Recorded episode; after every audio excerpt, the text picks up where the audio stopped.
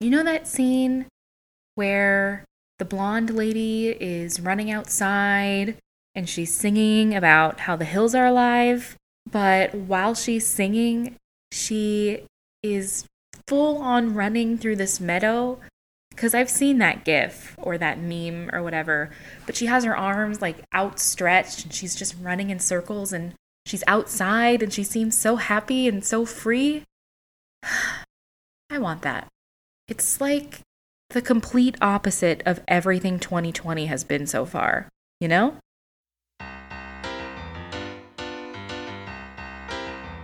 Uh, you don't know that? Hey there, and welcome back to You Don't Know That, the podcast. Today's topic is the sound of music, which maybe you guessed from the intro, but from that vague description, it's entirely possible you did not, and I don't blame you. Fun fact about this week's topic is that it was actually specifically requested by the only listener that I thought I would have, which is my mom. And she's going to be in town in a couple of days. For those of you that are worried about social distancing, don't worry. She's been stuck at home and she's driving the entire way up by herself. And I have also been super clean and we're pretty much just to have a slumber party. So I'm actually super excited because I haven't had any visitors for a while just because of everything going down. So it gave me an excuse to actually, you know, fully sweep my floors and clean my baseboards. And one of the things that we're going to do is watch this movie because when she asked if I had seen this classic, she was super disappointed in me when I said that I hadn't. But also, like she would have been the one to show me, right? So it's kind of on both of us. As for what I actually know about this film, it's really not a lot. I mean, I know that that gif or meme of that blonde lady running through the hills as she sings The Hills Are Alive is from this movie, obviously, as you got from the intro. And I think one of the other songs in this is the like 16 going on 17 song that was in that like Vin Diesel rom com from the early 2000s, right? The pacifier or the babysitter or something like that. I think he like babysits a kid who's in the sound of music and has to practice that song, right? So that's from this movie, I think. Um Hmm. I really can't think of anything else, which is sad, I know. But, I mean, it's a musical. It's in color, it's not in black and white, even though it's an older musical, I think. Like, not a 80s movie, not a 90s movie. Like, I think it's from earlier than that, right? Cast members, I've got nothing famous lines, I've got nothing, but I mean, I have the two songs, so I'm going to count that as a win for myself. And yeah, that's about it. So I'm going to go finish cleaning my house and welcome my mom, and we're going to have our slumber party and we're going to watch it, and I'll be right back. Ashley's out researching things and she'll be back in one, two, three, four. Okay. First off, I had a great time with my mom, in case anybody was wondering and curious, but back to the movie. Jesus Christ, the blonde lady is Julie fucking Andrews. It's Mary Poppins. It's the Queen of Genovia herself. Like, are you kidding me? Are you kidding me, past Ashley? It's Julie Andrews, and you called her a blonde lady. Oh my god. Uh, Yeah, it's Julie Andrews, dude. It's Julie fucking Andrews. Also, interestingly, playing a nanny again, which I thought was interesting, and I looked it up. And Mary Poppins had come out the year before, which was her like general premiere to the world. So she was actually concerned because she went from a nanny role immediately into another nanny role. And so she was super worried that she was going to be typecast which is crazy because Julie Andrews, you can do anything you set your mind to. You're amazing. Anyway, additionally, it's a Rodgers and Hammerstein musical that came out in 1965. I knew I had heard those names before, so Rodgers and Hammerstein were also responsible for the likes of Oklahoma, Cinderella, and The King and I. And interestingly, The Sound of Music was the last project they did together. And uh, Edelweiss, one of the songs in the musical that I had never heard before, which is very sweet and probably my favorite hot take there, was the last song that they wrote together. There were also way more iconic songs than I thought there was. I didn't realize that favorite things, like these are a few of my favorite things, was from this musical. I mean, I knew the song and knew it even more after Ariana Grande sampled it recently, but I had no idea it was from this musical. And then there was also How Do You Solve a Problem Like Maria, a doe, a deer, a female deer, and So Long Farewell. And I was like, oh my goodness, I didn't realize all these were from here. And then, of course, yes, there was 16 going on 17 and The Hills Are Alive, which I was shook that that meme of Julie Andrews running across the hill is like the first scene of the movie and not the like climactic part of the movie. They hit you right out the gate with that. I was like, oh shit, I had no idea. Also, had no idea that Nazis were in this movie. Didn't realize it took place during one of the world wars. Um, that's a topic for another history episode later because I'm also not sure which World War we're talking about in this movie, but it's fine. It's fine. I'll get there eventually. But the biggest thing that I did not know that was most interesting to me about this movie is that it's based on a real family. Like, did you all know that? Because I didn't know that. Yeah, there's a real woman named Maria who wrote an autobiography called The Story of the Trapp Family that was published in 1949, the first section of which inspired The Sound of Music. So, for this episode, rather than talk about the behind the scenes filming, because there wasn't really any crazy special effects here, I'm going to talk about the actual Von Trapp family. So, here we go. So, a good chunk of the story of the real Von Trapp family can be found in the records of the National Archives, because when the Von Trapps fled the Nazi regime in Austria, they traveled to America. And the archives, which can be found at archives.gov, has a really great article on the Von Trapp family that was written by Joan Gearin. So shout out to you, Joan, because it was super helpful. So, yeah, let's talk about the Von Trapp family. Let's start with the dad, Georg, and that's how I'm going to pronounce it through this whole thing. I'm sure there are different versions, but Georg is what I'm going with, so deal with it if it's not right. All right? Anyway, Georg von Trapp was born in 1880, and he really did become a national hero as a captain in the Austrian Navy during World War One, which makes me guess that the plot is World War Two in Sound of Music, probably. Anyway, he married this woman named Agathe Whitehead in 1912, and they had seven children together. And then after World War One, Austria lost all of its seaports for some reason.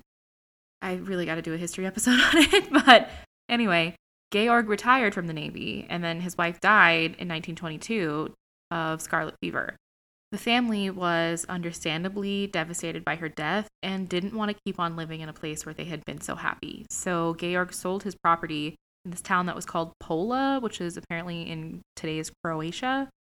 And he bought an estate in Salzburg, Austria, which is where the movie takes place. As for Maria, she was born in Vienna, Austria in 1905. She was orphaned as a young child and was raised as an atheist and a socialist by an abusive relative. When she attended the State Teachers College of Progressive Education in Vienna, she accidentally, apparently, attended a Palm Sunday service because she thought it was a concert of Bach music and a priest was speaking there. In her autobiography, she described it as, and I'm quoting her here Now, I had heard from my uncle that all of these Bible stories were inventions and old legends, and that there wasn't a word of truth in them. But the way this man talked just swept me off my feet. I was completely overwhelmed.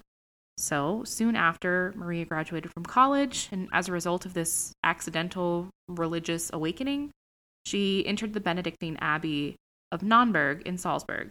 So she really was training to be a nun. And she really did struggle with the unaccustomed rules and discipline because she really hadn't grown up that way. But in her own words, she thought that those two years were really necessary for her to get her, quote, twisted character and overgrown self will cut down to size. However, her health actually suffered from not being able to get the exercise and fresh air from which she was used to, which you can see kind of in her character in Sound of Music when she's running around in the hills in the very beginning. So, when Georg approached the abbey looking for a teacher to take care of his sick daughter, Maria was chosen, partly because of her training and skill as a teacher, but also because of concern for her health. But contrary to the movie, they were not looking for someone to take care of all seven children. He was just looking for someone to help him with his sick daughter. She was supposed to remain with the Von Trapps for 10 months, and at the end of which she was going to formally enter the convent as a nun. So, once she got there, Maria tutored young Maria, Maria and Maria, which, by the way, they changed the names of the children, probably to make that plot point less confusing. But older Maria developed a caring and loving relationship with all of the Von Trapp children. She enjoyed singing with them and getting them involved in outdoor activities, just like in the movie. However, the family was actually musically inclined way before Maria arrived, and Georg was not this cold, distant father that he was portrayed as in the movie. He actually was gentle, warm hearted, and genuinely enjoyed partaking in the musical activities with his family. This change of character was made probably to make the story better for Maria's impact on the Von Trapp family, but in actuality, it's the plot point that the Von Trapp family has the greatest issue with. Anyway, during this time where Maria was helping out the children, Georg really did fall in love with her, and he asked her to stay with him and become a second mother to the children. However, it wasn't as romantic as the movie put it together, but not on Georg's end, on Maria's end. Maria did not marry Georg because she was in love with him, and she straight up said it in her autobiography. She said she fell in love with the children at first sight and not their father, and that when he asked her to marry him, she, and I quote here, was really and truly not in love. I liked him, but didn't love him. However, I loved the children. So, in a way, I really married the children. And by and by, I learned to love him more than I had ever loved before or after. So, I thought that was an interesting plot point that was kind of glossed over in the movie to be a little bit more traditional. But, like the movie had, Maria did have problems with the original proposal just because she wasn't sure if she should abandon her religious calling. And just like in the movie, the nuns were like, "No, no, no, you you go on. You you go stay with that family. uh maybe this career isn't for you." And so she did. Maria and Georg married in 1927, which was actually 11 years before the family left Austria, not right before the Nazi takeover of Austria. So that was also different than the movie. They had three children together as well. So overall, there were actually 10, not seven, Von Trapp family children. And like I mentioned, the names and ages and sometimes the gender of the children were switched.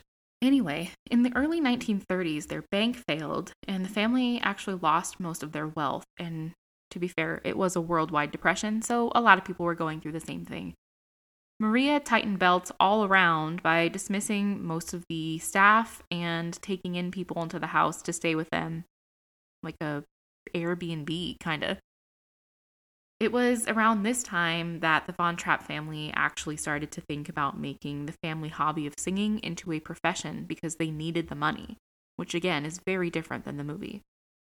Georg, though, really was reluctant for the family to perform in public, but he accepted it eventually as God's will that they sing for others. It almost hurt him to have his family on stage, according to his daughter, not from a snobbish view, but more from a protective one. However, just like in The Sound of Music, the family really did win first place in the Salzburg Music Festival in 1936, and they became successful, singing Renaissance and Baroque music, madrigals, and folk songs all across Europe. So, in addition to issues with how their dad's personality was portrayed, the family is genuinely annoyed at the movie for only showing them as singing lightweight music because they actually sung a lot more diverse tunes, which I think is like a funny snag point, but like, hey, I get it. Like, it's your career. You want it to be portrayed accurately. Anyway, that Salzburg Music Festival was two years before the Nazis annexed Austria, and the Von Trapps realized that they were on thin ice with a regime that they despised.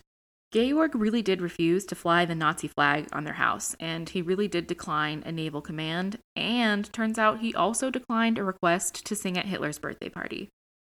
The Von Trapps were becoming aware of the Nazis' anti religious propaganda and policies, and they started fearing that those around them could be acting as spies for the Nazis and worried about brainwashing of children against their parents. They debated staying in Austria and taking advantage of the enticements the Nazis were offering, namely like increased fame for their singing group. But they decided eventually that they just would not compromise their values, and so they left. However, they did not secretly escape through the Salzburg Music Festival and then hide in the convent and then drive off while the Nazis were trying to put engines back in their car. They didn't secretly escape over the Alps to freedom in Switzerland only with their suitcases and musical instruments in hand. They told people that they were going to America to sing, and they just left by train, pretending that nothing was wrong. The Von Trapps also went to Italy, not to Switzerland. So Georg was born in this town called Zadar, which is apparently in Croatia now, but at the time was part of the Austro Hungarian Empire. And Zadar became part of Italy in 1920, and therefore Georg was an Italian citizen. And on top of that, therefore, his wife and his children were Italian citizens as well. The family had a contract with an American booking agent when they left Austria, so they contacted the agent from Italy and requested to get to America. So, by September of that year, they were on a ship to New York and they began a concert tour in Pennsylvania. When their six months visitor visas expired, they had to go back to Scandinavia for a tour for a little bit, but they came back to New York by October of 1939. And by the early 1940s, the family had settled in Vermont, where they bought a farm. They actually ran a music camp on their property um, when they weren't on tour, which is adorable. And Georg actually passed away in 1947, and he was buried in the family cemetery on the property. The Trapp Family Lodge opened to guests in the 1950s, and the Trapp Family Lodge is actually still operating today. And I looked it up on Google, and they have four and a half stars, and it looks really pretty. So if you're super into the sound of music, you can stay there, take a trip to Vermont, I guess. so there you go. I'm not sponsored, by the way. I don't, but it just, it looks nice. And, you know, so there's that. Fame and success really did continue for a little bit for the Trapp family singers, but they stopped touring in 1955. Maria continued to run the Trapp Family Lodge for many years afterwards before she passed away in 1987 and was buried alongside Georg. Overall, the Von Trapps never saw much of the huge profits that The Sound of Music made. Maria sold the film rights from her autobiography to German producers originally, and inadvertently signed her rights away in the process. So there were two movies uh, The Von Trapp Family in 1956, and a sequel, The Von Trapp Family in America in 1958, which were successful, and they were German films. The American rights were eventually bought from the German producers, and the family, again, had very little say into either the play or the movie version of The Sound of Music. At least as a courtesy, the producers of the play listened to some of Maria's concerns, but unfortunately, no major contributions were accepted. They pretty much kept it as it was. Maria, luckily, was overall fairly grateful that there wasn't any extreme revision of the story that she wrote in her autobiography, and that she herself was represented fairly accurately, although she did say that Julie Andrews was, quote, too gentle. Apparently, she was a much fiercer woman than they gave her credit for. But again, she really was not pleased with the portrayal of her husband. It is one of the major criticisms that the Von Trapp family has. As for the Von Trapp children, Some were irritated as being represented as only singing lightweight music, like I said before. Some were annoyed at the simplification of the story, and again about their dad's personality. As one of the sons said in a New York Times interview from the 90s, it's not what my family was about. We were about good taste, culture, and all of these wonderful upper class standards that people make fun of in movies like the Titanic. Which, by the way, it's so weird to hear like a Von Trapp talk about the Titanic for some reason, but anyway. We were about environmental sensitivity and artistic sensitivity. The sound of music simplifies everything. I think perhaps reality is at the same time less glamorous, but more interesting than the myth. And I really liked that quote. Not about the first class things that get made fun of in the Titanic, but the end part that reality is at the same time less glamorous, but more interesting than the myth. Because I feel like that quote applies to probably every adaptation of people's real stories that we see in movies. It glosses over the bad stuff and romanticizes the good stuff, which is great for entertainment. But is that the best way to tell somebody's story? I mean, the songs were catchy though, am I right? yeah, I don't really have an answer there, but that's kind of the thought that my research left me with for this one. Much to my mom's joy, I did enjoy it. I don't know if I'll watch it again, but at least I've seen it and I did enjoy it. So there you go, mom. This one's for you. For everyone else, I'll see you next time.